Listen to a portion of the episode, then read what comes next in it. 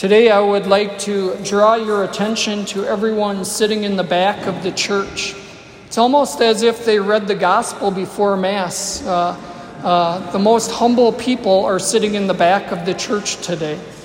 In today's gospel, Jesus tells us when you are invited to a banquet, do not recline at table in the place of honor, rather, go and take the lowest place in old churches, there used to be something called pew rent.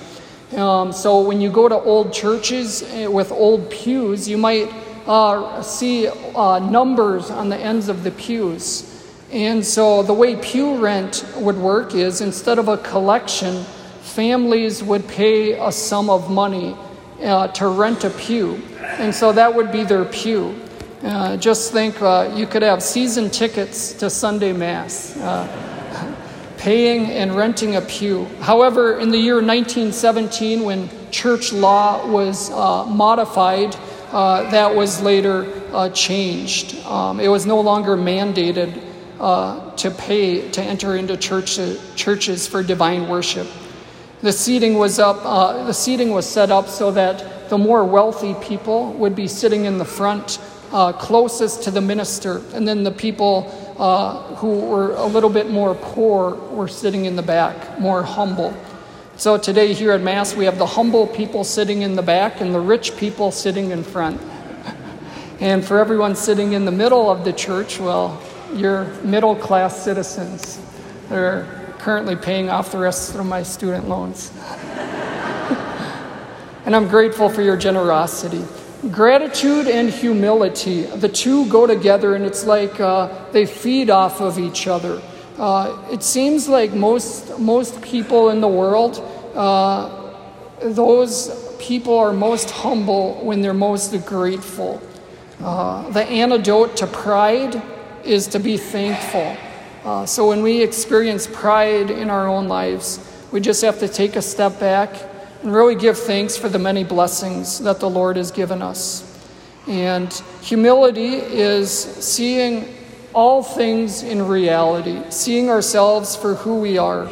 Humility is uh, seeing both our strengths and our weaknesses, seeing what we can do and what we can't do.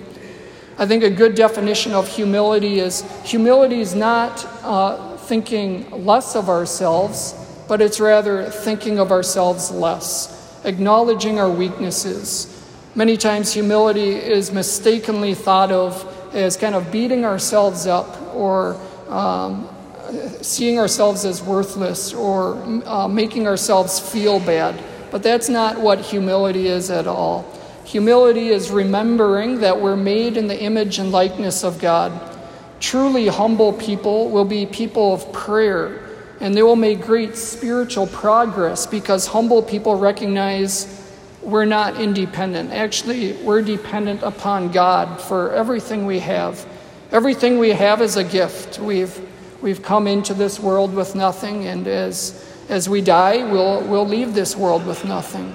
Um, and so, as Catholics, there's so many opportunities to grow in this virtue of humility to, to develop this beautiful virtue in our lives.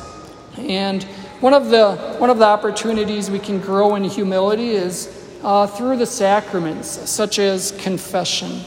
Uh, nothing, I think, is more humiliating for a person, especially for me, to go to confession and to tell our sins to another person. Uh, to say, you know, I, I've made a mistake, I've messed up, but I take responsibility for this, and I'm asking for the Lord's forgiveness. The sacrament of confession is the sacrament of humility. And so sometimes the question is asked, why, do we, why, why can't I just go to God and ask for forgiveness? Why do I need to go to another person and ask for forgiveness? Why do I need to go to a priest? And currently, I'm reading a book by Archbishop Fulton Sheen, one of my favorite authors. And he, he addresses this question in one of his books called These Are the Sacraments. Fulton Sheen says, It may be asked, why did our Lord demand a telling of sins? Why not bury one's head in one's handkerchief and tell God that one is sorry?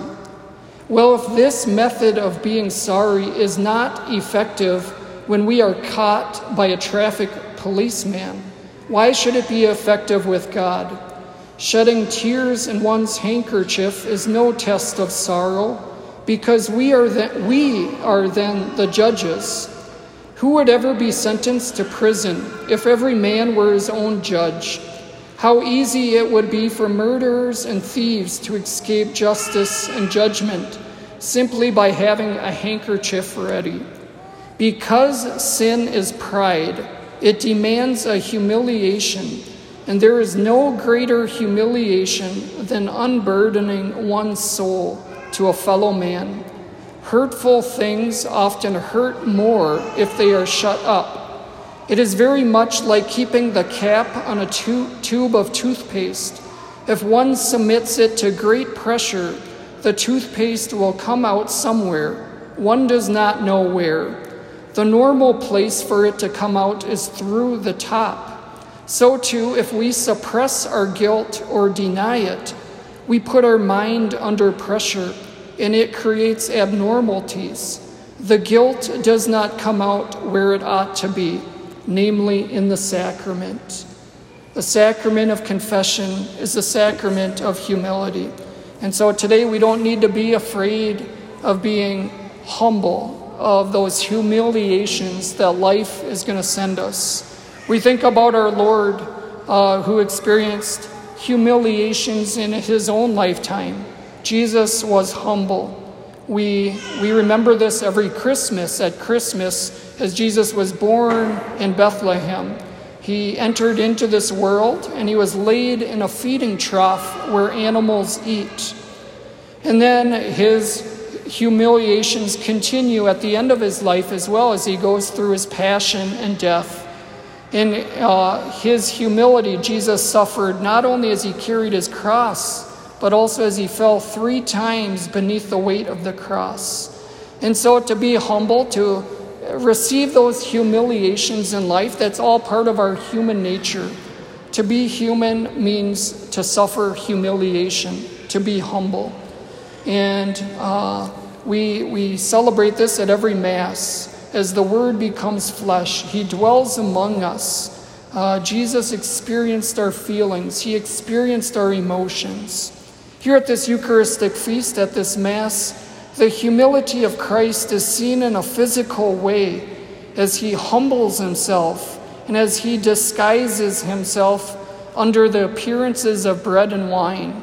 But our eyes of faith tell us that's not the bread of wine. That's the very body and blood of Jesus Christ, who is as present here at this Mass as he was 2,000 years ago. And so today, as we go forth from this Mass, let us not be afraid of humiliations or entering into that virtue of being humble. But let us imitate the example that Christ has showed us to pour ourselves out in loving service for others.